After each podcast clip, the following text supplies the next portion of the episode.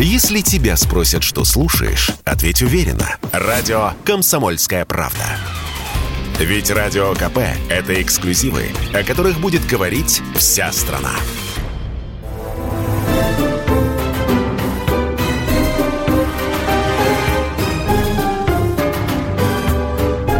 Предыстория. Мысли. Факты. Суждения. Здравствуйте, друзья, с вами Иван Панкин. Оказывается, когда Путин назвал киевский режим шайкой наркоманов, это не было фигурой речи. Давайте послушаем, что сказал тогда президент. Еще раз обращаюсь к военнослужащим вооруженных сил Украины. Не позволяйте неонацистам и бендеровцам использовать ваших детей, ваших жен и стариков в качестве живого щита. Берите власть в свои руки – Похоже, нам с вами будет легче договориться, чем с этой шайкой наркоманов и неонацистов, которая засела в Киеве и взяла в заложники весь украинский народ. Итак, Германия, начиная с солдат и заканчивая самим Гитлером, принимали наркотики массово. Это началось еще до войны. Кокаин, морфин, героин и метамфетамины.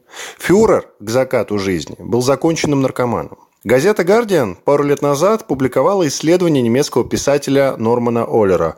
Ему удалось собрать в ряде немецких архивов воспоминания современников Гитлера, которые живо описывали, как фюрер принимал сильнодействующие препараты. Книга этого самого немецкого писателя Нормана Оллера переводится как «тотальный кайф» или «тотальная эйфория». У меня в гостях Константин Залеский, историк Третьего рейха, который эту книгу и редактировал, русскую версию. Перед тем, как мы начнем, должен напомнить. Редакция «Комсомольской правды» предупреждает, прием любых наркотических препаратов крайне опасен для вашего здоровья. Все медицинские препараты вы должны применять только по назначению врача. Здравствуйте, Константин Александрович. Здравствуйте. Ну, конечно же, вот честно говоря, первое впечатление, ну, это шок. Не то, что Гитлер принимал наркотики, а то, что солдаты принимали да. наркотики. Э, да, и самое интересное, что эта книга, это, э, скажем так, это не научное исследование, это журналистское расследование, ну, в полном смысле этого слова. Автор журналист, и он как раз вот провел расследование. Но провел расследование... Норман Оллер. Норман вот Оллер, да. Угу. Но расследование, правда, провел, ну, здорово провел. То есть там даже в этой книге есть послесловие э, историка Момзена, он умер в 15 году, да, это он успел написать предисловие, когда, где он пишет, что, ну, это, в общем, хорошая работа проведена. И здесь как раз вот то, что вас поразило, это как раз наиболее большая доля правды. Потому что, э, когда идет речь о Гитлере, э, Оллер, он э, там начинает уходить, ну, и как журналист он имеет право, он начинает уходить в область догадок. То есть там трактовок, догадок, подтягивания, так сказать... Ну, то есть Гитлер принимал какие-то наркотики, но э, привели ли они к тому, что вот он превратился в законченного наркомана, это как раз под очень большим вопросом. А вот что касается вооруженных сил, вот тут как раз он собрал очень интересные материалы, причем материалы он собрал как и мемуарные, так и архивные. Э, и да, действительно, там выходит, что, в принципе, сознательно немецкая армия получала определенные... Ну, тогда они не считались наркотическими, то есть а, наркотическим... Не были под запретом, да, вы имеете да, в виду. Да, но да. наркотическими-то были. Нет, наркотическими были, но они рассматривались как тонизирующие... Сказать, э, нацисты еще до прихода к власти, они утверждали, что, значит, вот наркотики – это буржуазный яд, который разлагает общество, и вот Веймарская республика, где, значит, там эти кокаинисты, морфинисты, вот это вот все, вот это вот э, богема, вот они все на наркотиках, это плохо. И когда нацисты пришли, они сразу все запретили. Сказали, что ни в коем случае вот этого не будет у нас никогда. Угу. И, а вот те медицинские препараты, которые вызывали, так сказать, ну, делали человека более выносливым, вот, э, ну, позволяли ему не спать долго, они это рассматривали не как наркотики, а как вот такой медицинский препарат который улучшает... Такой современный мельдоний. Да, ну, только значительно более эффективный. Э, просто там был очень хороший там момент, как сказать, забегая вперед, можно сказать, э, когда, э, значит, Гитлеру после покушения на него, у него лопнули перепонки барабанные, ну, когда был взрыв в июле 44 года, uh-huh. к нему пришел, стал его лечить отолеринголог, а в Германии того времени было принято в качестве обезболивающего применять раствор кокаина 10-процентный. Но его не пить, так сказать, а его там смазывать слизистую.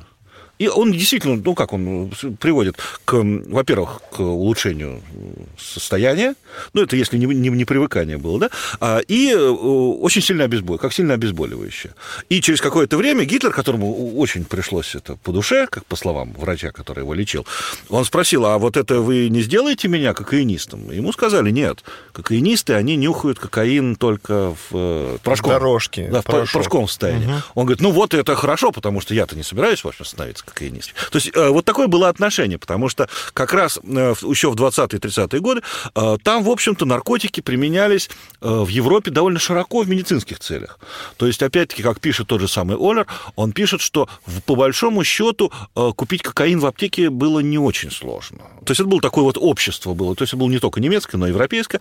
Но вот применение в массовом порядке в армии, это да. Это, конечно, э, там приводится э, ряд цифр, э, заказы, которые составляли ежедневно, вот он пишет, Олер, он пишет, что ежедневно в Германии в 1940 году фирма Тамлер производила 833 тысячи таблетки первитина.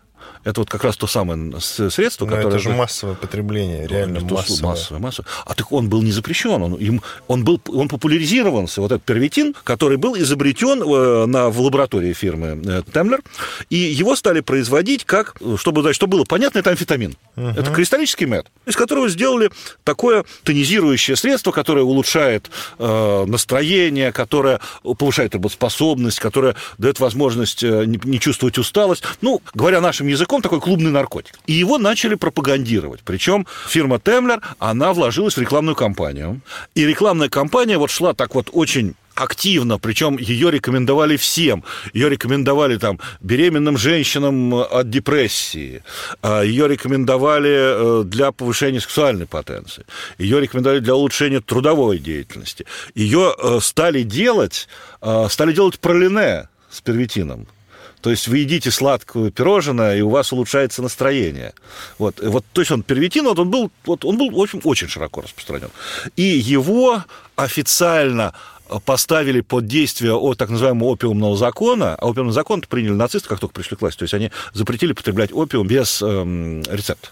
Uh-huh. И вот в 1941 году управление здравоохранения имперское, оно все-таки добилось этого, потому что это вот Леонардо Конти, который его возглавлял, он, значит, как раз требовал, чтобы категорически запретили принятие первитина, но вооруженные силы генералы стояли насмерть, потому что, ну, а куда им деваться? Им наступать надо. Поэтому армии нужны наркотики. Армии нужны наркотики. Тогда вот я говорю, там была еще немножко более расплывчатая ситуация с наркотиками, то есть это не как сейчас у нас, да, что вот наркотики это изначально яд. А, а там в советской армии? Вот я вам не могу сказать, я этого не знаю. Угу. Просто я... данных пока Да, не, ну просто я не занимался никогда советской армией. Скажем так, э, как у нас пишут, в ОГПУ существовал отдел, который занимался различными химическими, э, ну, ну, разработками химических материалов. Э, но вот чем он, какой его был результат, я сказать не могу, потому что я просто этим не занимался. Понятно. Идем дальше. Угу. Так в какой год конкретно наркотики вошли в немецкое общество? Я говорю не только про солдат, а. я знаю, что и горожане принимали наркотики, да. покупали, потому да. что не было запрета, как вы уже сказали. Ну, в, ну, в общество он вошел, на, начал входить еще в 19 веке. Появился морфин, когда, значит, там фирма Мерк начала производить тот же самый кокаин. Его стали использовать, прежде всего, как в медицинских целях, эм, обезболивающее, причем действительно сильное обезболивающее. И оно использовалось довольно много. В Первую мировую войну, опять-таки, применение было в медицинских целях. Ну, когда идет ампутация, там, естественно, применялся и морфин. Морфин применялся очень широко. Вот. Но потом, и, э, значит, стало ясно, что и опиум, и кокаин кокаин и морфин, это, в общем-то, сказать, э, вызывает привыкание, а потом вызывают, э, ну, скажем так, разрушение нервной системы. Но в Германии, в межвоенной, в Веймарской республике, сложилась такая ситуация, что именно в ней, в Германии, образовался самый мощный а, химический концерн э, в мире, вот конгломерат, так называемый IG Farben Industry, которая объединила в себе вот а, огромные э, химические концерны, которые занимались всем. Они занимались там и искусственным каучуком, и производством краски, но в том числе они занимались естественной формацией. Вот как раз одна из составных частей IG Farben Industry, сейчас вы можете видеть на каждом канале рекламу Bayern. Uh-huh, вот, uh-huh. лекарств. Она входила в состав Farben Industry, а потом после войны, соответственно, Farben Industry было распущено, и Байерн опять стала зависимой э, фирмой. Вот. И, э, в принципе, немецкое общество, оно было готово к тому, что можно потреблять эти наркотики. Но вот э, первитин, он был разработан в 1937 году И в 1937 году на него был получен патент как на лекарственное средство. Ну, не лекарственное, это как вот, ну, сказать, тонизирующее, вот такое вот улучшающее самочувствие э, средство. То есть на препарат, который можно купить в аптеке у провизора. Да, угу. э, и который продавался без рецепта. Продавался он в таких э, колбочках, и там вот колбочки по 30 таблеток. И вот люди принимали, то есть вот рабочий поработал, устал, он таблетку принял. И, то, то есть это, это стало входить очень сильно в жизнь. И даже вот на первом этапе в войне, когда вот началась Вторая мировая война, и вот и в предвоенные годы, ну, когда в армии служили, э, служили там молодые люди, они как раз писали домой родителям, говорят, пришлите мне первитин. Давайте прервемся. Иван Панкин и Константин Залескин, историк Третьего рейха. Мы говорим о книге Нормана Оллера «Тотальный кайф», о том, что немецкие солдаты, да и сам фюрер, то есть Гитлер, принимал наркотические препараты. Вернемся через несколько минут.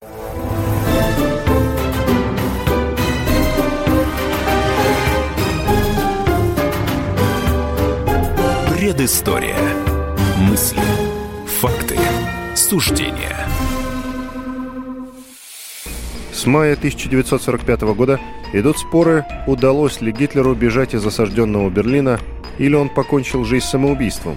Книга «Тайна смерти Гитлера. Главные документы НКВД. СМЕРШ КГБ» дает однозначный и неопровержимый ответ на этот вопрос – Здесь впервые представлены оригиналы совершенно секретных донесений. Найти и купить книгу «Тайна смерти Гитлера. Главные документы НКВД. СМЕРШ КГБ» можно на сайте shop.kp.ru.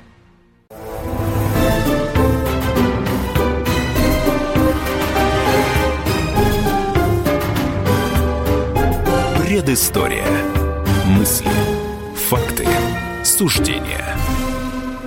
В студии Иван Панкин и историк Константин Залескин, историк Третьего рейха. Почему я позвал историка Третьего рейха? Это потому что я обсуждаю книгу писателя Нормана Оллера, немецкого писателя. Книга называется «Тотальная эйфория» или «Тотальный кайф» о том, что Гитлер, немецкая армия, да и немецкое общество э, в 30-е годы, в 40-е годы принимали наркотические препараты. Продолжаем разговор. Константин Саныч, но я так понимаю, что это было абсолютно нормальным явлением, да, но все-таки были же люди, которые протестовали против этого? А, значит, люди были. Как всегда, общество делится да. Э, на но, два лагеря. Но оно делилось не на два таких уж очень больших лагеря. То есть тот лагерь, который протестовал, был очень небольшой, потому что тот же самый первитин – это не тяжелый наркотик. То есть это именно вот, э, ну, как клубный, да, это клубный наркотик. Угу. То есть он там позволяет часов 12 без отдыха идти там куда-то, ну, сказать, э, не, не чувствовать усталости. А на войне это как бы очень важно. Ну, не только на войне, это было, сказать, человек получает, так сказать, такое приподнятое настроение, настроение, чувство легкости, свежести. Вот, э, ну, потом повреждение нервных клеток, конечно, но это уже позже. Вот. И были против. Значит, против выступало Главное управление здравоохранения во главе с Леонардом Конти. И потом, потом, э, уже во время войны, стали частично выступать против а, сотрудники э, санитарной службы армии. А как они шли против фюрера? Это же все-таки тоталитарное государство. Было. А, знаете, это именно... А Гитлер диктатор? Да, но Гитлер не принимал решения о принятии первитина. Третий рейх это было очень сложное государство в этом отношении. То есть фюрер это был диктатор, но фюрер не вдавался в эти мелочи. Фюрер мыслил о каких-то своих таких больших... Не, ну, он знал о каких-то митингах. Все-таки наркотики эти, ну или ладно, а. препараты попадали в руки детей. Э, ну, скорее всего, конечно, попадали. Гитлер был последовательным противником наркотиков.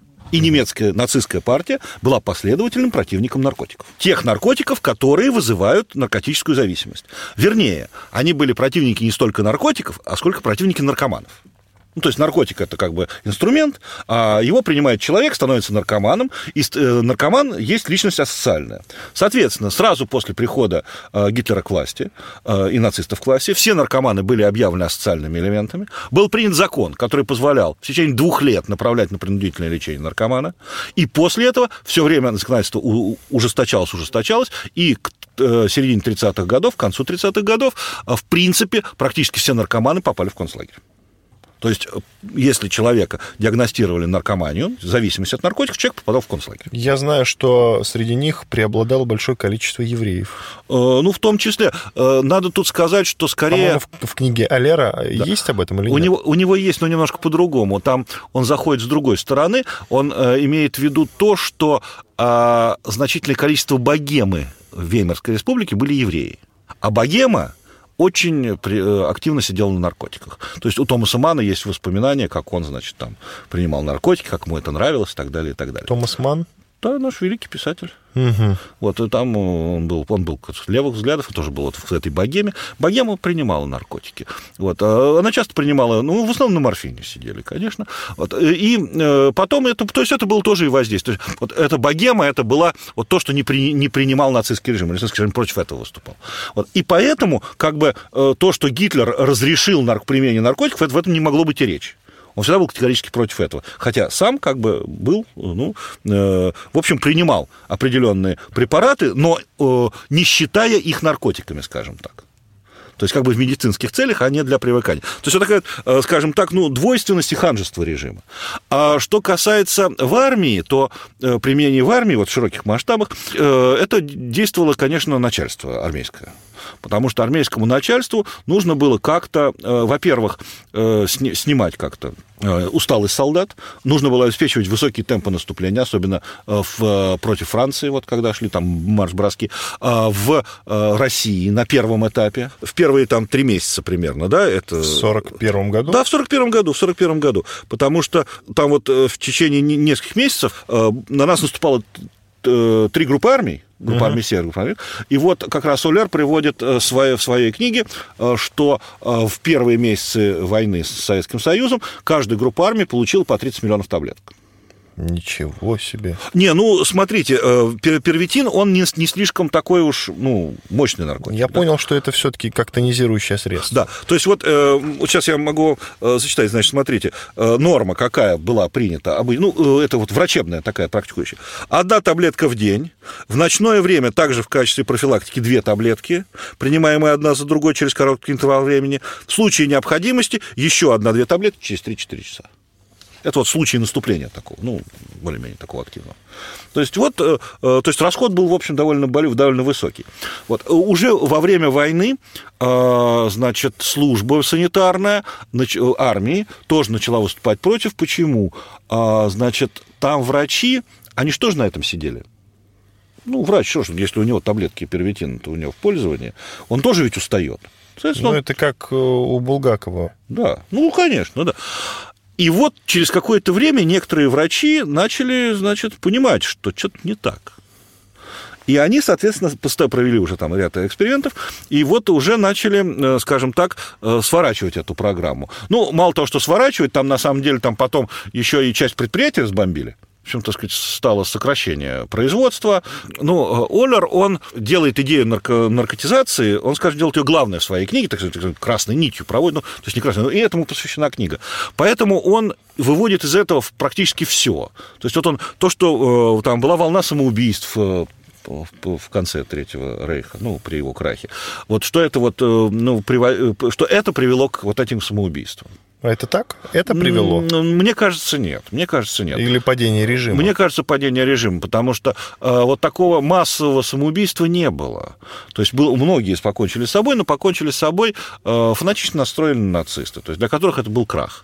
Но это как в начале 20-х годов э, в советском государстве, когда молодые коммунисты э, кончали жить самоубийством, разочаровавшись ну, да, в, новом, вот в новом режиме. Да, но только там в меньших масштабах, там больше, потому что ну, там поражение, как бы крах всего. Угу. Да. Вот. Э, плюс там еще, так сказать, часть это боязнь наказания, ну, с этим связано. Угу. Вот, то есть вот Оллер, он немного, конечно, перегибает палку в этом отношении. Ну, это опять-таки, ну, ему же надо все-таки, ну, это же все-таки публицистика. Ему сенсацию Сенсация, да. Хотя, по большому счету, уже те документы, документы и те материалы, которые он нашел, это, в общем, уже, так сказать, очень довольно значительная сенсация. Потому что мы-то как вот никогда э, принцип вот этого вот использования того же самого первитина, то есть использования э, амфетамина, это, в общем, ну, мы никогда не рассматривали, что э, это оказало какую-то роль на, на ну, Блицкрик. А теперь мы можем сказать, что, в принципе, то, что приведенные им данные, в общем, показывают, что ну, применение было довольно широкое. Каким образом тогда немецкая армия все-таки проиграла с учетом того, что они принимали наркотики? А вот и проиграла она, у нас проиграла. Именно, именно поэтому? Да. Нет, нет, нет, не именно поэтому. Вот я, просто, да, просто получилось, что когда речь шла именно о Блицкриге, во Франции в той же самой, угу. там э, тот же самый первитин мог сыграть свою роль. То есть вот человек там три дня не спит, выкладывается и прорывается там фронт, да, противник спит то в Советском Союзе это, не, это сорвалось. Почему? А выдохли, выдохлись войска. То есть уже вот то, что э, немецкая армия не спит, там, предположим, ночью, она, это уже не играет никакой роли, потому что сопротивление, сопротивление советских войск, оно таково, что э, если даже там человек не будет спать там, три дня, то этого все равно не хватит. То есть э, оказалось так, что в какой-то момент того же самого 41 года уже перенапряжение сил немецкого солдата не может решить ситуацию на фронте. Вот. Ну и в конце концов, да, кроме того, это все-таки ну, приводит к определенному так сказать, откату, то есть, ну, еще усталости от солдат. А, да, кстати, насколько сильно это впоследствии э, влияло на людей, которые принимали вот Значит, эти препараты? Это влияло, вот э, чем был хорош, в хорош, ну, в кавычках, да, чем был привлекателен первитин, он не вызывал упадка сил потом. Ни привыкания, ни Нет, упадка а сил. Вот привыкание он, привыкание он вызывал. Угу. Но, значит, упадка сил он не вызывал. То есть не было там вот какой-то там, типа, там три дня хорошо, а потом, значит, на неделю в депрессию. Но когда-то же нужно прекратить принимать. Обязательно, да. Ты, е... ты же сам достать не можешь. Конечно. Вот, если, вот, а если его принимать постоянно, то возникало привыкание. То есть человек все время хотел еще, еще, еще и еще. А вот после того, да, причем, э, как показывали эксперименты, естественно, с ним проводились эксперименты, человек под действием первитина, у него, значит, ну, как-то легкость, лучше самочувствие, э, более ускоренная реакция, э, значит, так сказать, он действует более, более активно, но никаких обострений умственных способностей. Угу. То есть Э, не, не, не, не было, вот человек не быстрее там не считал, не вот там не читал. Ну вот, то есть вот этого, этого не было. То есть все на физическом уровне. Фронтовые 100 граммов, получается, победили. Да, конечно. Это хорошая шутка. Продолжим через, э, буквально через несколько минут в студии Иван Панкин и мой гость, историк Третьего рейха Константин Залеский. Мы обсуждаем, если брать в целом, то книгу немецкого писателя Нормана Оллера, которая называется «Тотальный кайф» или «Тотальная эйфория» о том, что немецкие солдаты, как и Гитлер, принимали наркотики.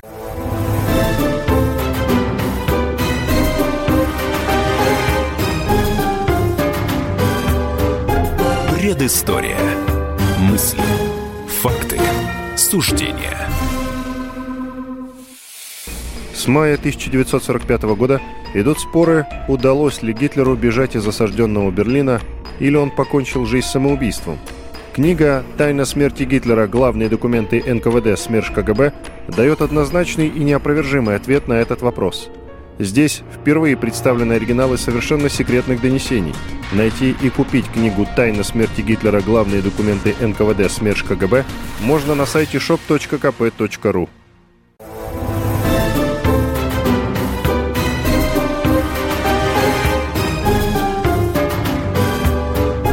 Предыстория. Мысли. Факты. Суждения. В студии Иван Панкин и историк Третьего рейха Константин Залеский. Мы говорим про книгу немецкого писателя Нормана Оллера, которая называется «Тотальный кайф» или «Тотальная эйфория», о том, что Гитлер, э, солдаты немецкие, в том числе и немецкое общество, принимали наркотики. Я даже пошутил в конце прошлой части нашей программы, оказывается, что все-таки э, вот эти фронтовые 100 грамм, да, 100 да. граммов, если быть э, правильным, э, победили наркотики. Тем не менее, все-таки какие самые тяжелые наркотики были? Какие а, самые значит, тяжелые нет, наркотики значит, принимали немецкие солдаты? Не, ну, в принципе, в основном это было, естественно, именно первитин, потому что он был массовый. Да. А, значит, и он, в принципе, кончается действие первитина тем, это полное расстройство работы мозга, нарушение речи, внимание памяти и способность сосредоточения. Самое интересное с наркотиками да. то, что всегда э, хочется больше. Да. Привыкаешь, и уже не хватает. А, у, просто, другое да, нужно. Просто в первитин сам вот эти таблетки, там была не очень небольшая доза. То есть поэтому, в принципе, было, э, там была возможность иногда и вырваться из этого. А вот что касается всего общества, не, ну понятно, что кокаин это было как бы ну, самая ударная, да, такая доза. Но он был, он был медицинский препарат, но уже не имел широко. А ну, вот, понятно, что армию им не кормили. Да. Вот. А вот был, значит, еще у нас была такая ситуация, был такой, так, как юкадал. Такой был препарат. Угу. Это он был разработан еще раньше, и его использовали, прежде всего, естественно, в медицинских целях. Но как говорится, что в медицинских, то и народ использует. Вот как раз Томас Ман, он сидел на юкадале. Угу. Вот, а юкадал – это, значит, такой был препарат, он, прежде всего, был более утоляющим. Теоретически он изначально создавался как препарат от кашля. А, это был, э, ну, скажем так, э, опиоид, да, который, в общем, синтезирован из природного опиума. Вот, при этом он обладал не только более утоляющим эффектом, более сильным более утоляющим, чем морфин, он еще и э, быстро вызывал эйфорию. Причем говорили, что она мягче и лучше, чем у героина. Вот, но это было лекарство считалось. Самое занятное, что э, в какой-то момент, в 1943 году, в записях лечащего врача Гитлера Теодора Мореля указано, э, ну, там очень непонятные записи, потому что записи, это он ведет схематично. А Но... Морель, насколько я понимаю, это личный врач Гитлера. Да, личный врач Гитлера, а, который, э, он на самом деле его не лечил, он его колол. И ну, ну, ну инъекциями. Это, он был не врач, у него не было образования. Вот, а он занимался тем, что он вот инъекции, витамины, вот это, вот, скажем так, поддерживать э, организм в таком, ну, в тонизирующем уровне. И вот э, в 1943 году появляются у него записи в его записках, где он э, фиксирует, что он дает Гитлеру. И вот в одной из записей написано «Юкадал». И время от времени этот Юкадал у него начинает появляться. Вот. А в принципе, юкадал, он, э, ну, скажем так, вот он вызывает эйфорию, вызывает, главное, более утолеющий, то есть он снижает, он очень сильно снижает болевой, болевые ощущения. А Гитлер тогда действительно очень плохо себя чувствовал. Вот. И вот потом как раз начинается то, что э, юкадал появляется в записях Мореля довольно редко. Но вот э, Норман Оллер, он делает вывод, что когда позже в записях карточка, э, записи Мореля представляют себя карточки. На один день одна карточка. И там какие-то такие почеркушки. Почерк плохой, ничего не понятно. И вот он потом начинает на карточках появляться крестик, такая вот, э, буква «Х». Угу. Оллер делает вывод, что это юкадал, что это инъекция юкадала, вот эти вот крестики, которые потом появляются. И вывод какой, что если эти крестики действительно соответствуют дозам юкадала, то человек превращается в законченного наркомана. Вот. Но вот никаких подтверждений того, что э, это был юкадал, в общем-то, по большому счету, кроме э, сказать, вот, домыслов Оллера, этого нет. Потому что после войны Соединенные Штаты, естественно, провели расследование свое. И была проведена, э, скажем так, оценка здоровья психического здоровья Гитлера. Ну, по, конечно, косвенным данным.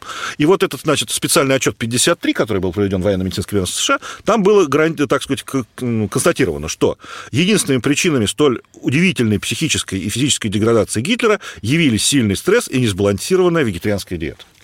То есть они сделали вывод, что это не последствия наркологических, наркологического вмешательства. А на самом деле Гитлеру кололи, Морель колол совершенно бесконечное количество всяких инъекций, всяких поддерживающих препаратов. То есть он его король, колол, колол ему глюкозу, ну, чтобы вот взбодриться. А он ему колол э, витамины, такой коктейль витаминный. А он ему, значит, витамультин сам он придумал, его потом кормил еще витамультином. Я вот тут специально э, э, просто пометил, что, например, колол ему Морель. Значит, э, гликонорм, гормональный препарат, включающий выжимку из сердечной мышцы и поджелудочной залежи свиньи и домашнего скота. Угу. Тонофосфан, стимулятор обмена веществ, разработанный фирмой Херст. Э, гомозеран, вещество, богатое гормонами, повышающее иммунитет, получающее из крови рожениц. Половой гормон тестостерон, повышающий либидо и жизненные силы. Архикрин, выделяемый из бычьих яичек и помогает от депрессии. Пастокрином, получаемый из семенных пузырьков и простаты молодых бычков и так далее. То есть есть вот э, очень сильно биологически активные препараты он колол Гитлеру, и, в принципе, здоровье можно было этим подорвать. Хотя всем этим он добивался того, что э, в случае необходимости Гитлер очень быстро приходил в себя и очень быстро э, становился работоспособным. Правда, потом у него был, в конце концов, у него были расшатаны, по-моему, все части его организма. Именно поэтому он и покончил жизнь самоубийством, как я понимаю. Ну, судя по тому, что вы сейчас ну, да, прочли. Э, как там есть воспоминания других, их приводит Оллер, там, это очень, там просто очень много интересных вещей, которые он нашел действительно. Что э, там в свое время там Морель где-то записал, что а, в какой-то момент там чуть ли колоть в 45-м году, в начале 45-го некуда было. Тут молнии были просто, ну, из этой, из корки. Ничего себе. То, то есть вот, ну, закололи человека. Закололи. Закололи, Хорошо да. сказано. Вот, то есть вот, э, вот эти препаратами, но Гитлер никогда не хотел лечиться. Вообще. А Морель ему предлагал легкий путь. То есть, что, не надо лечиться. Вколол и свободен. Вот. Э, То есть Морель дилетант, получается. Морель дилетант. Да, Морель однозначно совершенно. И как же Гитлер доверял ему? А, в, своем... в окружении были профессиональные медики. Э, и были, причем мало того, он прогнал этих профессиональных медиков, Гитлер, потому что они выступали против Мореля. А, Морель в свое время попал... Он, его привел к Гитлеру Гофман, его любимый фотограф, где работала Ева Браун в ателье. Угу. Потому что Морель э, втихаря вылечил Гофмана от сифилиса. Ну, чтобы никто не знал, Угу. В качестве благодарности. Да, а он его порекомендовал Гитлеру, и тот ему сделал, он нашел сразу выход. Потому что все остальные врачи его Гитлера лечили, там, сказать, какое-то нужно лечение, там, лежать в постели, ну, как, ну, как обычно, да, там, пройти ту самую там проверку там фауны желудка, ну, и так далее, и так далее, и так далее. А Фомарель сказал, никаких проблем нет. Типа, мы вот будем просто колоть, есть витамины, колоть, причем колоть витамины еще в том числе внутривенно, то есть э, сразу не, не надо ждать, пока это все там растворится, а внутривенно сразу через там несколько, 2-3 минуты наступает подъем сил, и Гитлер будет э, готов там идти выступать или решать какие-то проблемы. Гитлер это полностью устраивал, потому что Гитлер был человек ленивый по, по своей сущности, сути, и лечиться он тоже не хотел. И вот такие вот выходы, такие э, чудо-врач, который вот э, делает один укол, и все, и Гитлер свободен. Вы редактировали вот эту самую книгу да, «Тотальный там, кайф». Да, там был, Что самое интересное в книге? Вот это все интересно, я вам честно скажу. Вот, э, ну, правда, мне больше всего заинтересовало вот именно то, что связано с армией.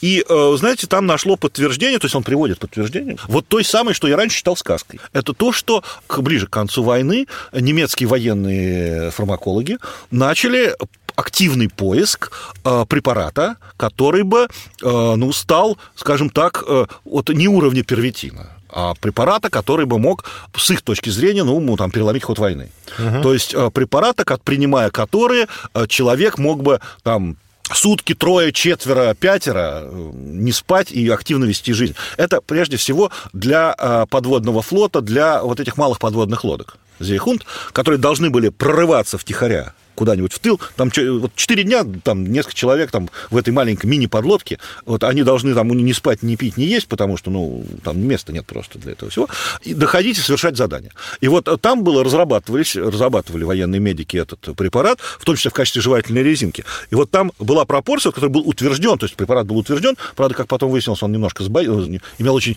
очень тяжелые последствия. Значит, вот состав Э, в принципе, звучит э, совершенно страшно. 5 миллиграмм юкадала, о котором мы говорили, 3 миллиграмма метамфетамина и 5 миллиграмм кокаина. Вот такой коктейль. Убойная смесь. Убойная смесь, причем это не по одной таблетке люди принимают. Ежедневное принятие идет.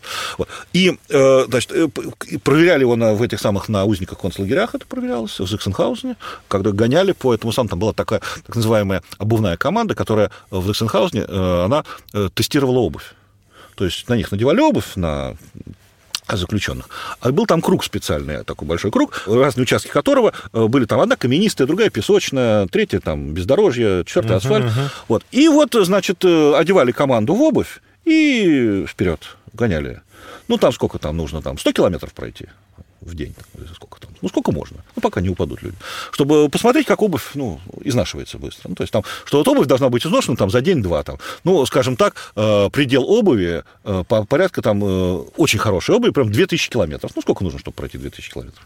Ну, никто же не будет ждать. Вот, значит, целый день круглосуточно. И вот на них тоже тестировали вот эти наркотики. То есть им давали рюкзак там, килограмм на 20, и давали вот принять эти наркотики и гоняли смотреть, сколько выдержит человек. Вот, то есть вот это вот было. И э, потом еще, тоже вот это очень интересный факт приводит Олер, это то, что э, зимой 44 года, то есть уже под конец войны фактически, в Дахау э, доктор Курт Плетнер, он работал в Институте военно-научных прикладных исследований, он начал исследования и не закончил их, о препаратах, которые могут сказать, служат химические, химические методы подавления воли. Вот. А его исследования не были закончены, все материалы ушли американцам, которые захватили архив так. В студии Иван Панкин и Константин Залескин, историк Третьего рейха. Мы обсуждаем книгу немецкого писателя Нормана Оллера, которая называется «Тотальный кайф» или «Тотальная эйфория», о том, что Гитлер, немецкие солдаты, немецкое общество, в конце концов, принимали наркотики. Вернемся через несколько минут.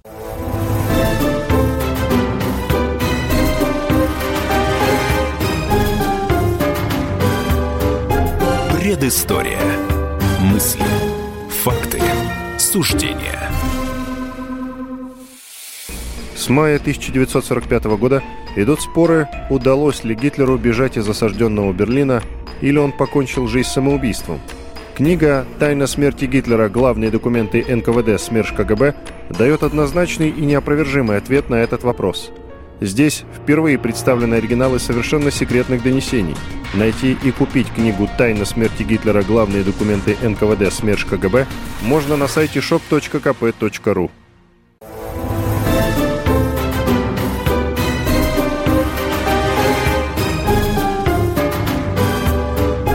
Предыстория. Мысли. Факты. Суждения.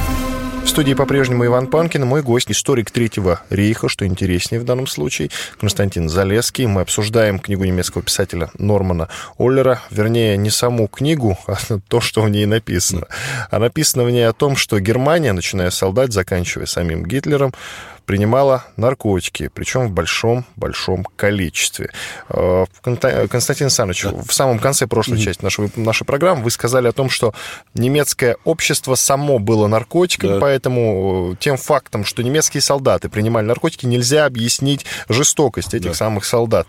А вот советское общество, вы знаете, среди либералов очень много претензий к советскому обществу, Конечно, к, много, да. к советскому строю. Да. А советское общество было наркотиком, как вы считаете? Вот а... такую параллель проведите победитель. Ну, значит, значит, э, знаете, да, э, э, любое общество, которое чрезвычайно, мало того, что заидеологизировано, а то общество, которое своей идеологией старается зомбировать население, оно именно такое общество, ну, скажем так, наркотическое общество.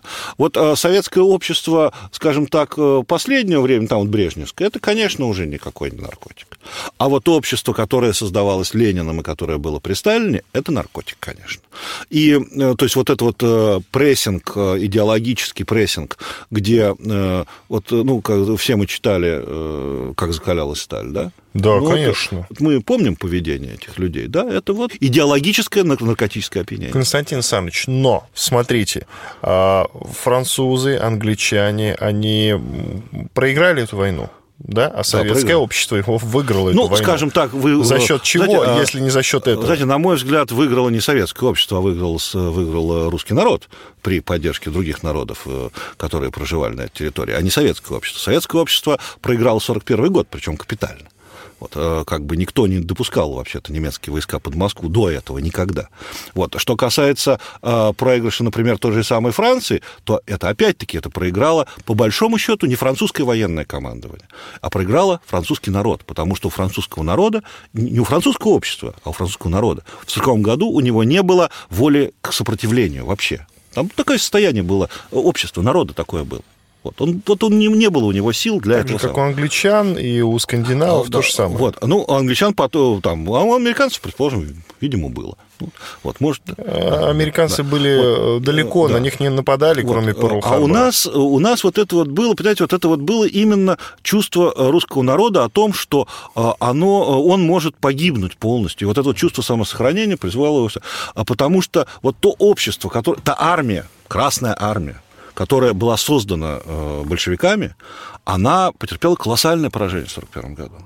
Именно это кадровые части. Ну, то есть те части, которые создавались, вот они сколачивались э, большевиками, там были вот комиссары, вот это там была постоянная политинформация, вот это все было. И туда хлынули массы э, народа, который не был под этим идеологическим кайфом. И вот этот народ, он в 1941 году встал на защиту своей родины. И вот он как раз, на мой взгляд, и остановил вот эту вот немецкую армаду. Потому что так сталкиваются два идеологических общества, и одно на наркотиках еще, и, значит, вот э, могли, могли выиграть. Но вот, слава богу, русского народа хватило сил, чтобы преодолеть вот этот дурман. Потому что, опять-таки, на мой взгляд, а, под э, наркотиками выиграть нельзя. Хм. Это, это самообман. Любой наркотик – это самообман. А что касается передозировок, вот вернемся в фашистскую да. Германию, на территорию, я имею в виду фашистской Германии, что касается передозировок, груз 200 именно передозировок приходил э, в страну, то есть солдаты от передозировки умирали? Э, э, в Германии? Ну, на, фронте. на территории Советского Союза, да, я имею в виду, именно передозировок. Значит, да, умирали, но э, там всегда, э, значит, во-первых, первитинам очень сложно получить передозировку, чтобы, э, ну, чтобы было вот именно отравление, да, а, значит, там э, были, значит, это потеря сознания, с последующими необратимыми последствиями. То есть э, человек умирал как бы не просто от того, что он себе вколол большую дозу, а умирал как бы от естественных причин. Потерял сознание и замерз, да? Потерял сознание и не проснулся. Покончил с собой значит, неожиданно там в припадке депрессии, да, э, значит, потерял ориентацию, свалился, погиб, да, то есть э, потери были, были, они фиксировались э, врачами, что и врачи, вот как раз, когда вот мы уже с вами говорили, что немецкие врачи военные стали во время войны делать, так сказать, все-таки намеки, что, в общем, игра-то не очень стоит свеч. От наркотиков надо отказываться. Да, надо отказываться, потому что вот, ну, случаи учащаются, то, что, ну, солдаты, гибнут люди. А я думал, наоборот. Нет, врачи это... работали над тем, как бы улучшить в... эти препараты. Это, нет, это врачи, это врачи лаборатории, в лабораториях в центральных. Угу. А это, я имею в виду, врачи санитарной службы на фронтах, которые угу. до этого этого, через которых шли таблетки до этого. Ну, таблетки через санитарный. И они сами распределяли. Они сами, да, там они... Ну, там они как так распределяли, там, в принципе, распределение было непринудительное. Никогда. То есть никогда не, не вызывали солдаты, говорят, таблетку взял. А, то есть ты мог не принять. Да, никаких проблем не было. Но, э, так сказать, их, их просто давали, не были. То есть э, приходил по расписанию, брал свою таблетку? Да, брал таблетку, то есть пользуешься, пользуешься, не пользуешься, ну, личная проблема каждого. То есть угу. никто не заставлял. Просто когда человек там четвертую ночь стоит в карауле, то он, скорее всего, примет. Но, в общем и целом, нет никакого принуждения не было никакого. То есть э, этого никогда не было. Кроме случаев, о которых мы тоже до этого говорили, это вот э, с малыми подводными лодками. Там как бы просто съешь таблетку и поехал, пошел. Так же, как летчики использовали жвачку, жевательную резинку с, там, с тем же самым кокаином, э, они использовали ее, но тоже э, по собственному желанию. А теперь что, вернемся к книге, к редактированию. Да. Редактирование подразумевает, э, ну, что-то убрать из текста, например. А. Вы что-то убирали из а, текста? Нет, нет, нет, не убирал. Редактирование подразумевало соответствие немецкому оригиналу, потому что переводчик не знает специфику нацистской угу. Германии, просто потому что он не обязан. То есть вы, когда читали, не было вот такой мысли, ну это же бред. Не, не, нет, нет. Я говорю, что с автором можно поспорить. Можно поспорить. Ни в коем случае нельзя эту книгу принимать на 100% за веру, что это вот, теперь все доказано. Нет ничего подобного. Там можно, есть с чем поспорить. Очень много, что касается Гитлера, особенно его выводов по поводу Гитлера, можно поспорить. То, что, э, значит, он заявляет, что э, Геринг был морфинистом и во время войны, то это он там просто притягивает за уши. Потому что Геринг не был морфинистом морфинистом. Он э, излечился от морфинной зависимости еще до войны, в 20-е годы он излечился. Он принимал э, легкие наркотики, то есть ему делали облегченный первитин, то есть он там ему специально готовили, там была очень небольшая доза наркотиков. И, ну, правда, у них был там порядка 10 тысяч таблеток, когда его взяли в плен. Вот, но... Э, ну, чемодан. Чемодан нет, в чемодане. А, в чемодане. Ну, не маленькие, они маленькие таблеточки. Угу. Вот. И, но э, просто очень показательно, что когда он, значит, заявляет, что Геринг был морфинистом, ну, как бы покажите мне того морфиниста, который попадает в тюрьму, у него отбирают его чемодан с наркотиками, и он, в общем, дня через два совершенно восстановился. То есть э, он, не был зависим. Вот, э, так что там Оллер много притягивает за уши. А во время Нюрнбергского процесса не обсуждались наркотики никак? Нет. Никто из генералов не говорил, что вот нет. я был под наркотиком, поэтому принял нет, такое нет, решение? Нет, нет, нет, нет, нет, никто не обсуждал. Э, повторюсь еще, я это уже говорил, они не считали, что это наркотики. Угу. Вопрос не поднимался.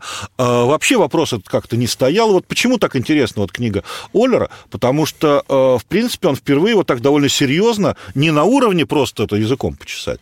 А вот поехал, нашел вот э, в Национальном архиве в Вашингтоне вот эти вот записки Мореля, то есть он поднял, в общем, ранее неизвестные источники. Вот, но, опять-таки, к его словам нужно относиться, ну, не ко всем, но к большинству надо относиться критически, э, потому что целью его книги было не написание научной работы, да, то есть исследование проблемы, а целью его книги было сенсация. Разбогатеть. Ну, я не могу за него так это отвечать, но, э, в принципе, думаю, что сенсация имела, имела значительную. Ну и хорошо, и в заключении, когда наркотики, ну или ладно, вот эти вот препараты ушли из немецкого общества, стали непопулярны? В принципе, по-моему, довольно долго, ведь они после войны... Э, первитин, в общем, э, он сошел на нет, потому что вообще фабрика прекратила свое существование. Ну, потому что там уже советские да. войска находились. Да, да, да. Германия было, была оккупирована Да, уже. это было в Берлине. В Берлине. Угу. Эта фабрика была, она, нет, потом она уехала приехала в Баварию, но тоже там, она была разбомблена, то есть там ничего не было. А, вот, а химические концерны поставили под очень сильный контроль. В общем, после поражения в Германии, конечно, этого не было. Но, насколько я помню, морфин довольно долго применялся еще после этого. То помню. есть э, не был вне закона? У нас и сейчас как бы морфин не то чтобы совсем вне закона. Ну, его не достать при ну, этом. Да. Ну, не, ну, конечно, ужесточились значительно. Угу. То есть, э, если там вообще можно было в аптеку прийти, так сказать, а по рецепту врача, так вообще все что угодно купить. Э, конечно, вот на этом вот закончилось вот этот вот дурман в немецкое общество. Иван Панкин и Константин Залеский, историк Третьего рейха. Мы говорили про книгу немецкого писателя Нормана Оллера «Тотальный кайф» или «Тотальная эйфория». О том, что Германия, начиная с солдат и заканчивая самим Гитлером, принимала наркотики. Кокаин, морфин, героин и метамфетамины. Вот они широко применялись по всей стране.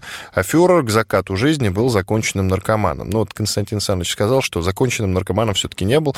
И это, скорее всего, э, Норман Оллер таким образом добавил сенсационности своему материалу. Спасибо вам большое, что пришли. Всего доброго. Спасибо До свидания.